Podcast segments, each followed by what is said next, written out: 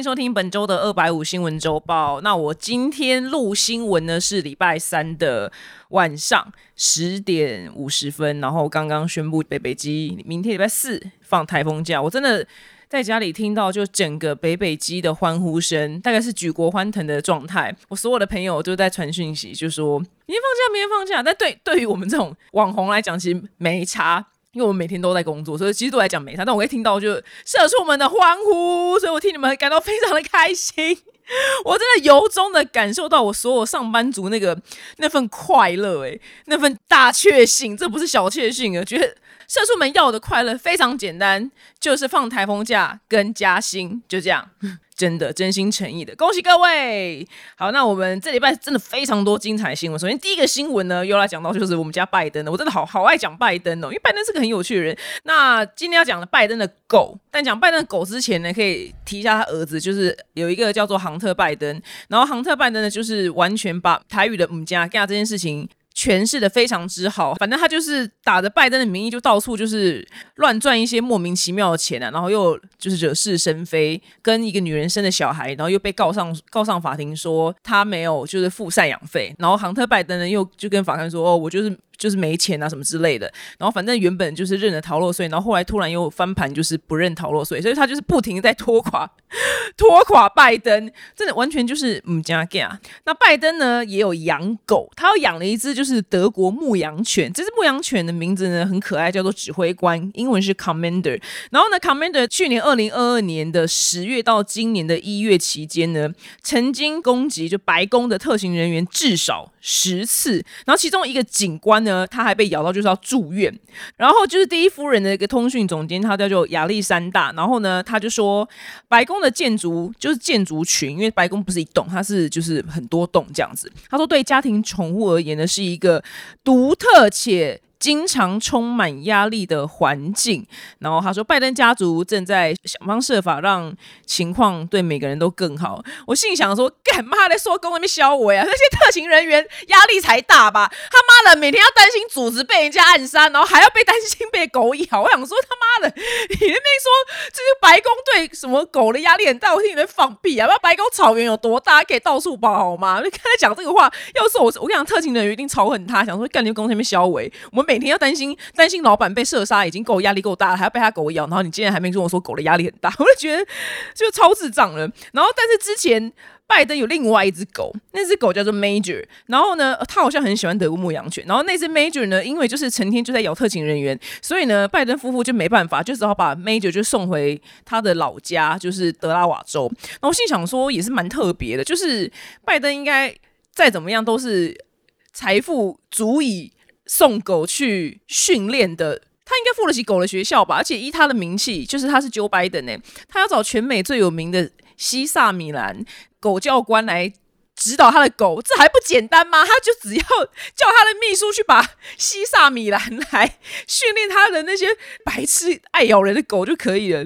他居然没有，就是不知道为什么哎，不知道为什么他好像是走一个爱的教育的状态，就是好像没有让狗去训练，所以他养了两只德国牧羊犬，都非常爱咬特勤人员。我真的觉得那特勤人员真的有够水小，对，就真的是成天都担心老板被暗杀了，还要在。担心老板的狗就突然就发疯，然后咬他们，我就觉得很智障。就拜登可能料理国事 OK，但选宠物方面好像对他好像管教小孩跟那个管教宠物方面本身就做的非常之还好。但是呢，就是如果下一 round 就是总统大选，如果是川普对拜登的话，基本上真的还是要希望川普是尽量不要当选，因为他。虽然我是没有很了解，就是美国的政治，可是因为川普最近说了一句话，让我非常的北宋。他说台湾呢，就是把美国很多半导体的工作机会给抢走，因为我们的台积电。我心想说，你在公司里面消委，美国人是出了怎么样？好吃懒做大帝国啊！你们美国人今天会强强大，完全就是靠了外来移民，好吗？美国人有多么的懒惰？是说真的，美国人真的是好吃懒做到了极点，因为他们最在乎什么？最在乎他们的 family time，他们的 personal time，他们的私人时间。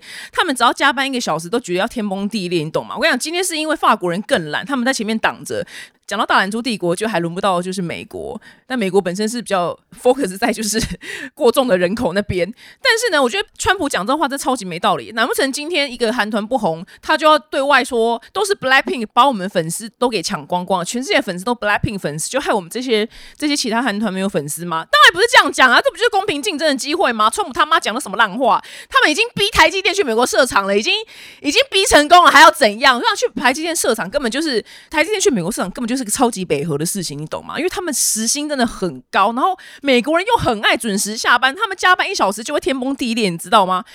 请那些美国人在美国就做台积电的这些工作，根本就超级北河到爆炸。然后今天竟然还要说，就是美国的半导体产业就是衰落原因，都是因为台湾人把他们的工作给抢走。真的觉得川普，你跟着去吃大便吧你！对啊，你这讲的话，难不成我今天不红，我就要说都是九妹把我的粉丝抢走吗？九妹两百万、两百多万 YouTube 订阅，我只有四十万而已，都是九妹抢走我的的粉丝。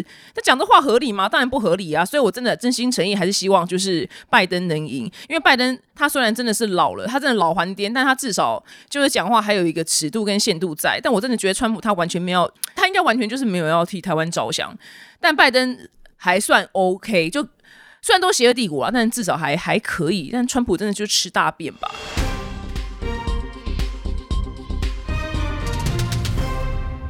下一则新闻呢，我们来到了日本。那因为现在全球就是人口非常的多，所以未来是可能面临就是粮食危机嘛。大家就是不够饭吃这样子。那这些虫虫料理呢，居然在日本开始出现了。想说，哎，日本这么多美食的地方，居然有虫虫料理的餐厅。这间餐厅呢叫做 Take Noko，它是一间咖啡厅。然后呢，它有提供一些非常非常特殊的虫虫料理，譬如说像是蟋蟀咖喱啊，或是鸡母虫杏仁豆腐，反正就长了一种。白白的虫啊，我有看到那个图片，然后或是水虫苹果酒，那个水虫，因为我不知道它是什么，但长得有点像是蟋蟀，然后他就把一只就是我不知道怎么处理，然后把它用那个竹签插过去，然后插在那个苹果酒上面。那为什么要开始吃吃虫呢？其实。大家听到吃虫都会觉得呃很恶烂或者皱眉头，但其实昆虫是有丰富的蛋白质。然后联合国呢，他就鼓励民众就是多吃昆虫，因为昆虫有很多优点，不但呢就是它养殖成本非常低，它污染很少，然后还可以解决就是饥荒的危机。然后他说，联合国说，二零五零年就全球人口涨到九十七亿人的时候呢，昆虫可以被视为一种就是永续的蛋白质来源。所以呢，让这个吃虫的文化呢，他希望开始慢慢推广，让大家开始重视。我觉得。这一个逻辑，这个大前提之下，我觉得是合理的。但是，因为我们从小没有被训练吃虫，现在要我们就是已经年纪一大把，突然又开始吃虫，真心诚意有点困难。所以我真的觉得，如果他联合国要推广吃虫的话，他就是应该要从现在这一批新生儿开始推广。就是这批新生儿，你知道吗？就是现在喂你开始喂你的小孩，就是吃虫。他从小吃虫，他长大吃虫，他就觉得这是一个非常。简单跟 normal 的事情，他完全没有任何就是觉得恶心的地方。但是因为我们本身已经活了年纪一大把，现在要硬要我去吃虫，就真心诚意会觉得有点不是有点，就是非常的痛苦。所以我觉得联合国你应该要推广新生儿开始吃虫，放过我们吧，我们都已经这把年纪了，不要再叫我吃虫了好吗？然后我刚刚说的那间日本的那个虫虫餐厅咖啡厅啊，Take Noko，它居然就是生意很好哦，不要以为就哎都没有人敢去，然后。居然是生意很好，然后周末就是也是要预约。那像之前呢，无印良品它在二零二零年的时候呢，有出推出一个就是蟋蟀鲜贝，然后主打就是吃起来很香浓，然后像虾子一样的味道。我是没有吃过啦，但是但如果说你看从小我妈就丢蟋蟀鲜贝给我吃，其实就是我从来都不会觉得怎么样，我就觉得哦很平常啊，蟋蟀就跟我们现在吃虾子是一样，因为长得就。微微的有点像嘛，都是反正就是长得就那样，对，就觉得哎，那不恐怖。但现在要我是蟋蟀先变，我可能就有点有点就是觉得嗯，但因为现在蟋蟀就长得跟蟑螂实在太像了，所以本身就是也是会非常非常的害怕。呃，因为我最近晚上都会去我们家那个户外游泳池游泳，然后前几天就是有一只独角仙，因为我们家。旁边都是树，这样独角仙就掉到游泳池里面了，我就觉得它很可怜，就是那边挣扎，然后我又很害怕，然后我就想说不行不行，就是还是要把它救上岸这样，然后我就真的就闭着眼睛就把手伸过去把它捧起来，然后往就是草丛那边就是丢过去这样，然后我心想说哦，因为毕竟你知道独角仙跟跟蟑螂长得真的是。没有到很像，但好歹有八成像嘛，反正都都是那个样子，我觉得哦可怕哦，但是我就觉得不行不行，然后我就想说，干真的是要克服我对昆虫的恐惧诶，因为。独角仙应该没那么恐怖啦。对啦，因为如果说今天是昆，就是那个网红，就是昆虫老师，他把独角仙放到我的手上的话，我觉得那个情境可能会觉得没有那么恐怖，可能会觉得 maybe 有点可爱这样。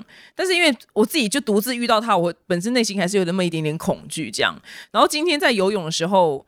有看到一只虫，但是太像蟑螂了，所以我跟我朋友奇葩就赶快游走。我就说到底是什么？我觉我说到底是独角仙还是蟑螂？他说我觉得是蟑螂。我说我好像也觉得，我觉得那个样子像蟑。你知道太害怕，你知道吗？因为你知道，譬如说，你看我游过去，我一个自由式，我一起来一换气，他妈他碰到我嘴巴，我就直接在游泳池里面自杀身亡。你们就再也看不到我播新闻，你知道吗？因为对蟑螂恐惧真的太大太大了。但是我觉得不要再训练成人去吃昆虫了，我们先从新生儿开始训练。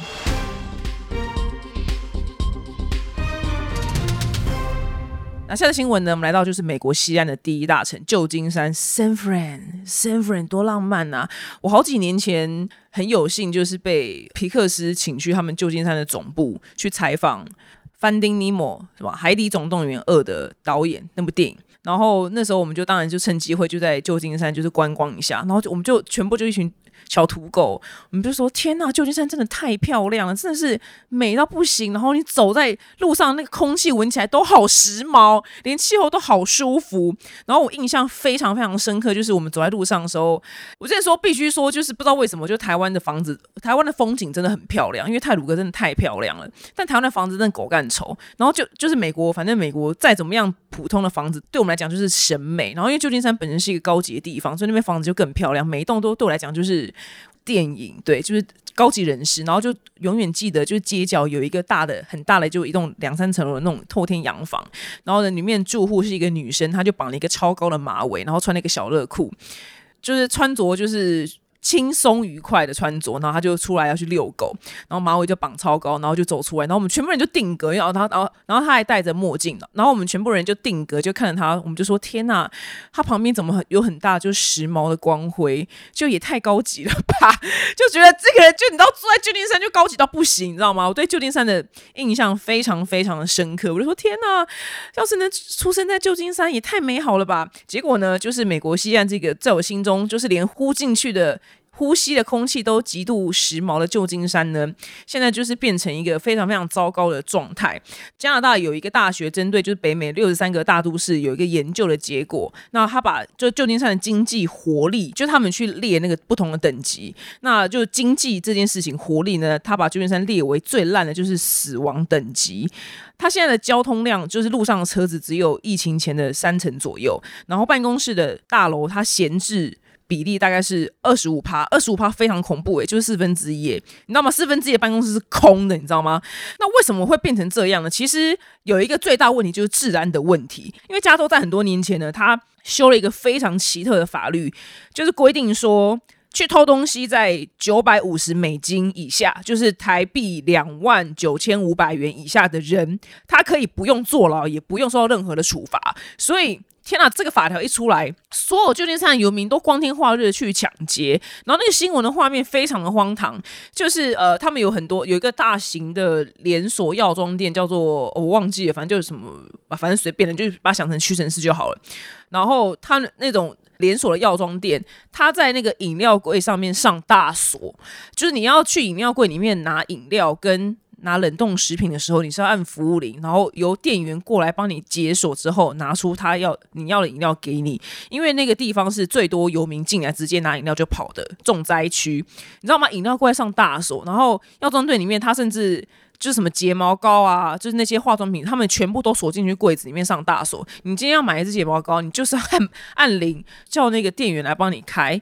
超级无敌荒唐到极点，然后新闻正在拍的时候，就 CNN 进去那个药妆店拍的时候，就当场就是就有一个游民就进来，就拿了一大堆食物就要往外跑这样子，然后拍的人就问他说：“哎，为什么就是你要这样子不付钱就抢劫？”然后那个游民他就讲了一句话非常经典，他说：“Here is San Francisco, bro。”他说：“这里是旧金山，的兄弟。”就意思他他们就认为说，我今天在旧金山，我只要偷九百五十块美金以下，就是不用被罚。我为什么不来拿呢？就是造成就是很多商场啊，就是连锁店全部都撤出旧金山。然后像是很老牌的大型百货公司叫 Northstone，非常知名的，对，反正就收购等级的。他也是直接就是旧金山市中心的 Nordstrom，他也是整间就是要撤退，就是他，因为他们被偷到怕了，他们觉得很烦，然后路上就变得很萧条，然后甚至他们采访就住在旧金山旁边周围就郊区的。人呢，他们就说，我们没事就绝对不会去旧金山的市中心。然后，就算真的为了工作不得已去的话，我们就赶希望赶快结束工作之后，赶快逃离旧金山的市区。所以，旧金山市区真的变得非常非常不 OK，然后真的是太危险了。我就觉得，哇，真的是跟我当年去的时候就是超级超级不一样。那现在要怎么样才可以让旧金山？回到以前的荣景呢？我觉得就自然呐，没什么好说，它就自然一定要好起来。然后大家那些不是啊你就是开那边开店，然后你每天开店就是被抢劫，谁要那边开啊？这也太荒唐了吧？对啊，他们就进去真的是免费，哎，那真的是一个乌托邦世界，是不是啊？就进去直接拿了东西，然后就就拿了就走这样。然后那些店的员工教育都会说，如果有人来抢劫，你们就也不要跟他吵，或是不要跟他斗。因为他们很怕那些抢劫人有枪，然后造成就是他们的店员会受伤啊，或是不幸死亡，所以他们就直接就是两手一摊就让他们抢，这样就变成就每天一开店就是一直在亏钱，在亏钱，在亏钱，就搞了他们就不想那边设店。我觉得哦，超级无敌恐怖诶，这不可思议。对，这叫做旧金山的都市空心化，因为所有的企业跟零售业呢都出走了。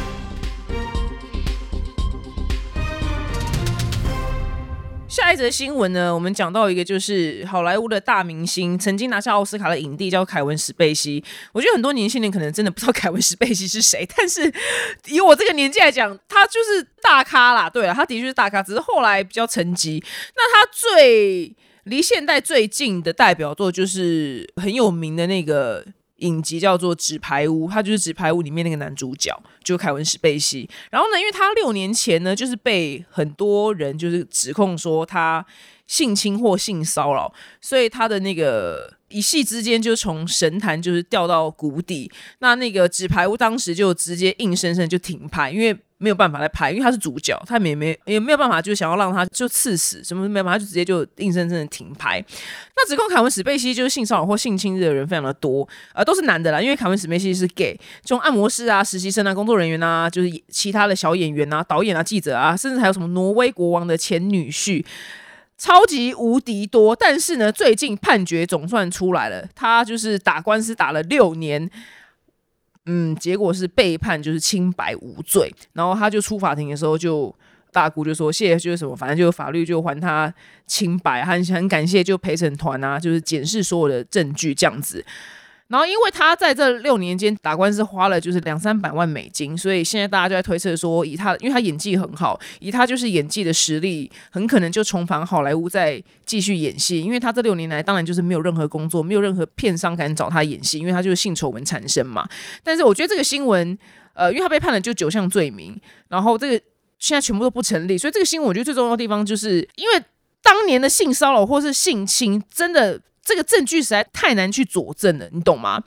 就算他今天真的是被一票人、一狗票人就指控，但是真的没有办法成立，就是没有办法成立。那我觉得。应该是真的的原因，是因为如果说今天只有一个人跳出来，那我觉得很有可能是仙人跳。但是因为跳出来讲讲他就是干这些事情的人数真的是太多太多了，所以我觉得已经跳脱出可能只有一个人跳出来想要钱啊、想要勒索的那个可能性，已经呃，我觉得被降到非常的低。那只是在司法上，因为他没有任何证据，所以他就是被判无罪。我觉得哦，真的是，哎，那些人真的是，我只能说没办法，没办法，对。如果当年真的有一些物理性证据的话，就。尽可能在当下，就是譬如说赶快去验伤啊，或者身上有他残留的体液之类的。但已经过了这么多年，他基本上讲的都是几十年前的事情了，十几二十年前的事情。还有一个是三十年前，然后那三十年前的演员说他被凯文斯贝西，反正就讲了一个什么理由，然后去他家，在他家就是性侵他。但是都三十年前的，这根本就没有办法证明啊。然后凯文斯贝西就说三十年前的事情他已经记不太得了，所以就当然就是没办法嘛，就真的就是没办法证明，就算有也没办法证明。所以反正他老兄就是无罪啊。总而言之就这样。子啊，但是能不能重返就是美国影坛，我是不知道啊。但我觉得，就对他印象就真的是会不太好。因为如果只有一个人，我真的觉得就哦仙人跳。因为很多黑人嘻哈歌手常遇到这种事情啊。就之前不是有个黑人嘻哈歌手忘记叫什么了，应该是哦，反正随便啊，就是一个很有钱那种黑人嘻哈歌手。因为他们都很有钱嘛，所以很多妹子都很希望可以怀上他们的小孩，然后就坑赡养费好过日子。所以呢，就是那个黑人嘻哈歌手。他在跟那个女生就是打炮完之后，上床完之后呢，他丢掉他的保险套嘛，但他的在他的保险套里面加了就是辣椒酱，因为他怕那个女生去捞保险套里面的精液，然后。塞到自己的身体里面，让自己怀孕，然后这样他就会被仙人跳，就是要求就是一辈子的赡养费。所以他很聪明，他就在里面加辣椒酱。结果那个女的就真的干了这些事情，你知道吗？她一涂到自己的楼下的时候，就大叫说：“天哪，好辣，好辣！”就超白痴的。所以这种事情当然也是有，那只是因为凯文史贝西指控他人真的是太多，所以你觉得哦，那他真的好像就是可能不是被仙人跳，可能就是你知道，真的就就这样这样。就是 sorry，司法是没有办法给受害者一个公道的。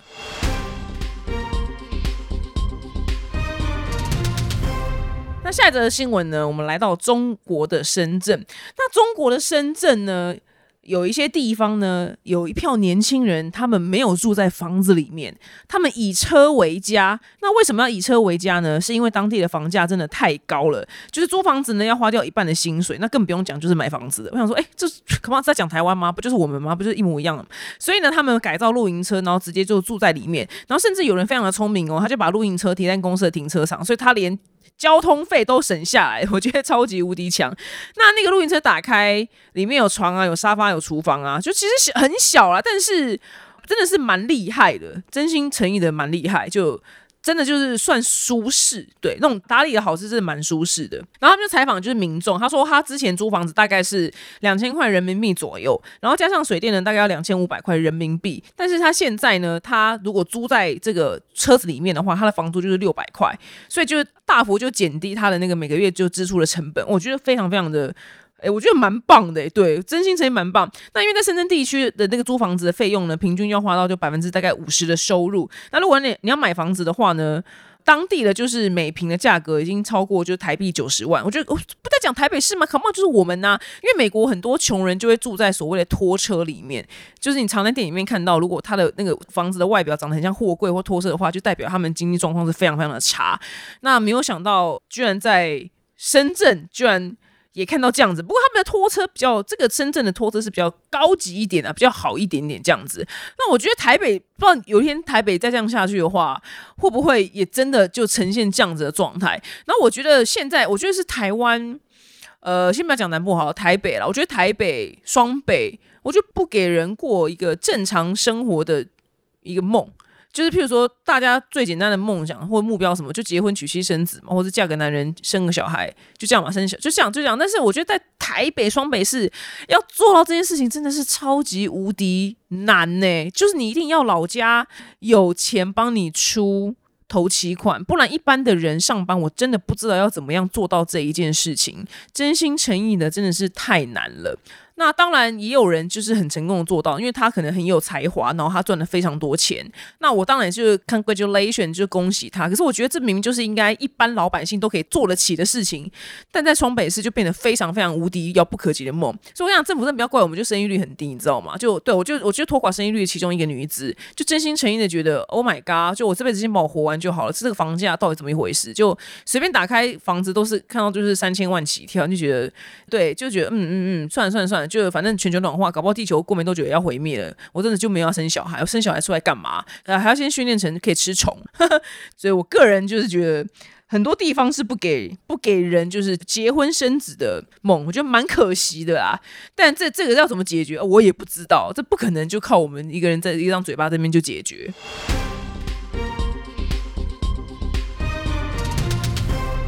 的新闻呢，我真的觉得有点恐怖。就如果说你今天在路边，就是一个很荒凉的地方，发现了一台就是婴儿车，你会做什么反应呢？我觉得有一点点正义感，人都会下车，因为你在开车嘛，你都会下车。就是我现在讲的是那种花莲的乡间小路哦，对，不是台北市路边哦，对，乡间小路，然后都没有路上都没有车子跟人这样子，那你可能会下车看一下，然后是不是有婴儿在里面，怎么样会不会死掉？但是在美国不行哦，这是一个最新的犯案手法。那这个照片超恐怖，我有看到这个照片，就是反正美国的南卡罗来纳州呢，有一个女生叫 Nancy，然后她就是在她 Facebook 上面 PO 说，她有一天半夜她开车的时候呢，发现路边停了一台婴儿车，然后旁边都是树林跟草丛，因为你知道美国就是地广人稀，就非常适合弃尸的地方。但婴儿车旁边就一个人类都没有，但是她当下很聪明，她没有下车查看，她直接就是忽视，直接就开过去，因为她说这很有可能是歹徒最新的犯案手法，因为。很多人会利用就是人们的善心，然后他可能就埋伏在那个草丛周围，等就是你女生下车去靠近的时候呢，你就上来就抢劫或绑架，把你绑走。所以就如果你在野外驾驶的时候呢，如果看到就是婴儿车或是一个儿童座椅在一个很奇怪地方的话，千万不要下车，就是把车门锁好。但我真的觉得这些人真的去死吧，因为也很多连环杀手，曾经有一个非常有名的连环杀手叫做 Ted Bundy，在美国，然后他当年就是。就是反正他车子坏掉，或者是他不是把车停在路边，他车子坏掉，或是他掰咖怎么样，需要有人帮他搬东西，都他都靠这种方法，然后吸引到就是热心助人的女生，然后帮他，然后帮他之后就被他敲昏，然后带回家就奸杀。所以这的确是一个真正货真价实的犯罪手法。然后后来刚刚就是那个。网友他在泼说，就是那个很恐怖那张照片嘛，这边有个婴儿车，不管反正看起来极度诡异。然后很多人就留言说，哦，我住在奈及利亚，就非洲，这是一个非常常见的手法，这样子，就好恐怖哦。所以我觉得，如果万一真的今天真的有一个婴儿，他真的需要被帮忙，你知道吗？就大家被搞得这样吓到，我们就真的就不会去帮忙，你知道吗？就是错失该救的人。我觉得这些坏人真的是太恐怖，可是没有办法，真的不知道为什么欧美就变态非常的多。对，但那个照片真的很恐怖，因为他就是在路边，然后停了一台婴儿车。其实要是我真的也不会下去看，我就我就一定会开过去。就算今天没有真的坏人，就是躲在旁边的树丛冒出来要把我绑走之类的话，我觉得里面躺的都可能是很恐怖的东西。我觉得哦，好烦哦。对啊，怎么这么就真很烦？因为之前我在美国，就是晚上男朋友开车的时候，都会经过这种很恐怖的地方。就真的没有路灯，一盏路灯都没有，没有路灯，只有草丛，然后你能看到的路就只有你的车灯打亮前面的那一那一段几公尺而已，旁边就是一片漆黑。我先不要管，就是我怕不怕有没有坏人好了，我他妈都很怕我撞鬼，你知道吗？我有多害怕，我永远都开不出这条路，开到一个城镇，你知道吗？鬼打墙，哦，有够恐怖的。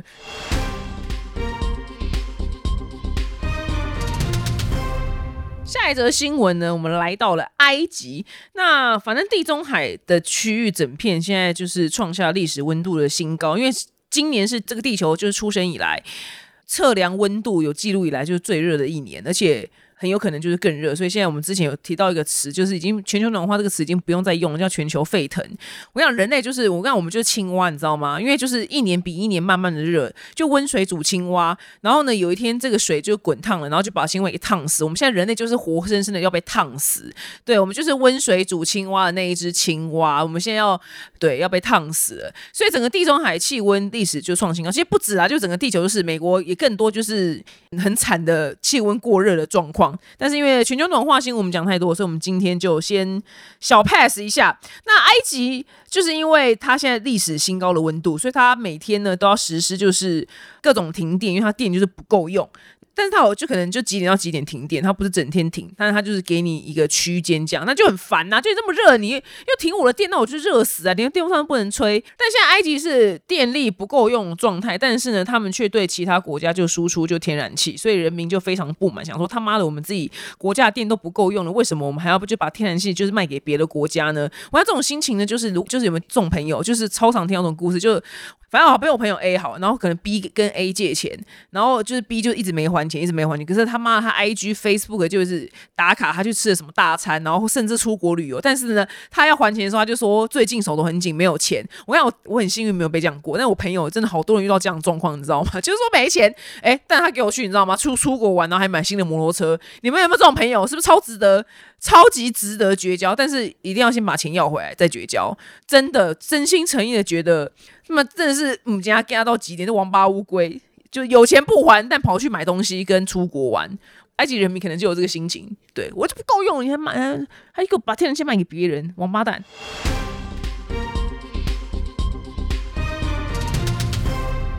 那最后呢，是听完可能对你也没有什么用的冷知识时间。不过本周冷知识呢，其实是最近的新闻啊，不过算是一个蛮小的新闻。就有一个丹麦的男生呢，他花了十年的时间，他没有搭飞机，他就是搭或者火车啊、巴士啊。反正陆地上的各种啊，船只啊，或者用走路的方式，就走遍全球两百零三国。然后呢，在目标完成的时候呢，他在七月二十六号的时候回到丹麦，然后他的亲人们呢就非常热烈的欢迎他。然后他的妻子也有去，就是刚门口就迎接他，就是他说：“哎，干，他居然有老婆哎，想这什么不可思议？他离家这么久哎。”那反正这个人呢，他叫派德森，他现在四十四岁，他原本就是在航运业上班。然后呢，他二零一三年的时候呢，就是看到反正我不知道什么鬼文章啦，就启发之后，他二零一三年的十月呢，就开始就想说要环游世界，但是完全不搭飞机，然后就是刚刚那些方式是用走的，他把全球两百零三个国家全部走透透。然后他最后一站呢，到了马尔蒂夫，所以呢，他到马尔蒂夫完之后，他就回去他的丹麦了。然后他的大家已经想说奇怪，他怎么还有办法就是有老婆？那其实他不是一开始就有老婆，他其实一开始是。就是有女朋友的，但是他女朋友在过去十年间里面呢，就出国了二十七次，然后去探望，就是看他男朋友人在哪一国，然后就去探望他。那后来呢，就派德森有跟他女朋友求婚，只是因为疫情的关系，所以两个人最后是用线上。婚礼的方式就结婚，我跟你们说，就其实这这整个新闻呢，最厉害的不是派德森这个人，最厉害的是他老婆，好吗？你怎么办法受得了这种人呢？就十年不上班，我不知道他有没有财富自由，但他妈你十年不上班，然后又到处跑，然后把我给你丢在丹麦。其实最厉害真的不是派德森，这整个新闻最厉害的是他老婆，真的很伟大。就很另类啊！想说怎么有办法忍受这种事情？我我真心诚意觉得你们可以吗？听众们，你们可以吗？我个人是觉得，蛮现在你就去环游世界好，那这就算了，我就会分手，因为去十年也很久哎，疯了吗？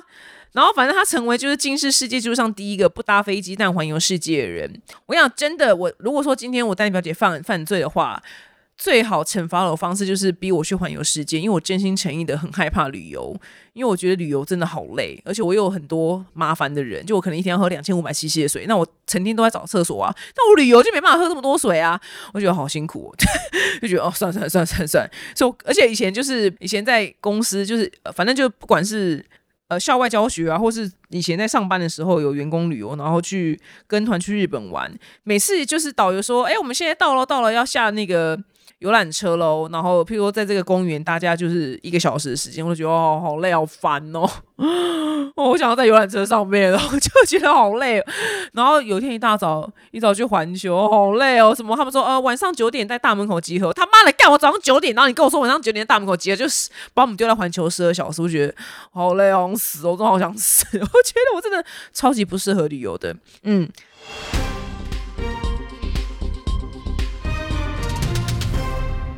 最后呢，是我的巨星下凡来解答。那本周收到问题呢，他说我跟认识一周的网友见面之后觉得不适合。虽然传讯息的时候呢，我就觉得频率没有很适合，但是表姐说过越快见面越了解，呃，越快了解其实是更准确的。所以呢，我还是勇敢的见面。但是呃，我没有让对方请客或接送这样子。然后呢，我回家之后呢，因为觉得太不合了，所以我都已读不回。不小心按开了，其实不是故意要读讯息，因为我怕说了什么对方都会恼羞成怒，也怕封锁之后对方会不会做出什么奇怪的言行。但对方呃持续传讯息，表示希望可以再多时间相处，想了解自己有什么问题，呃，为什么你都不会有信息？那请问表姐，我该怎么样才能安全下装？这位就听众真的是有够可爱的。第一个，他今天知道你家地址吗？他知道你在哪里上班吗？你们才认识？一个礼拜应该还不会知道这些讯息嘛？那他是能对你怎么样？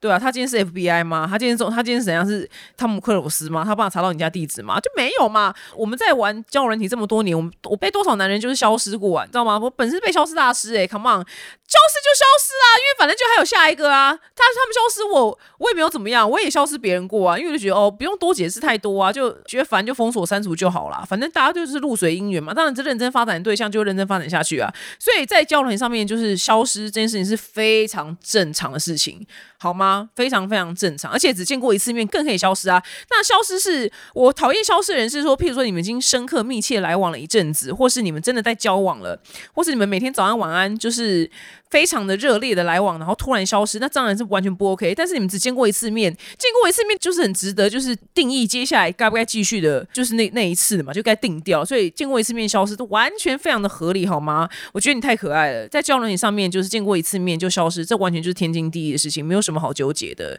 希望你可以就是开开心心的消失他，然后去认识新的人，因为真的也不能怎么样啊，他是能拿你怎么样？那如果说你怕他就是检举你的教软体的账号，那你就先把他封锁就好啦。我刚好曾经我忘记我跟一个男人吵架干嘛的，我在赖上面跟他吵架，结果刚好就开打开我的听的，哎，他在听的上面把我封锁，我找不到我跟他对话框，你知道吗？所以多么简单呢？你知道我要我要检举他都不行，你知道吗？要发怒都不行，所以就就就这样，就如果你真的怕他干嘛的话，你就先封锁他。嗯，好啦，那我们下周见喽，拜拜。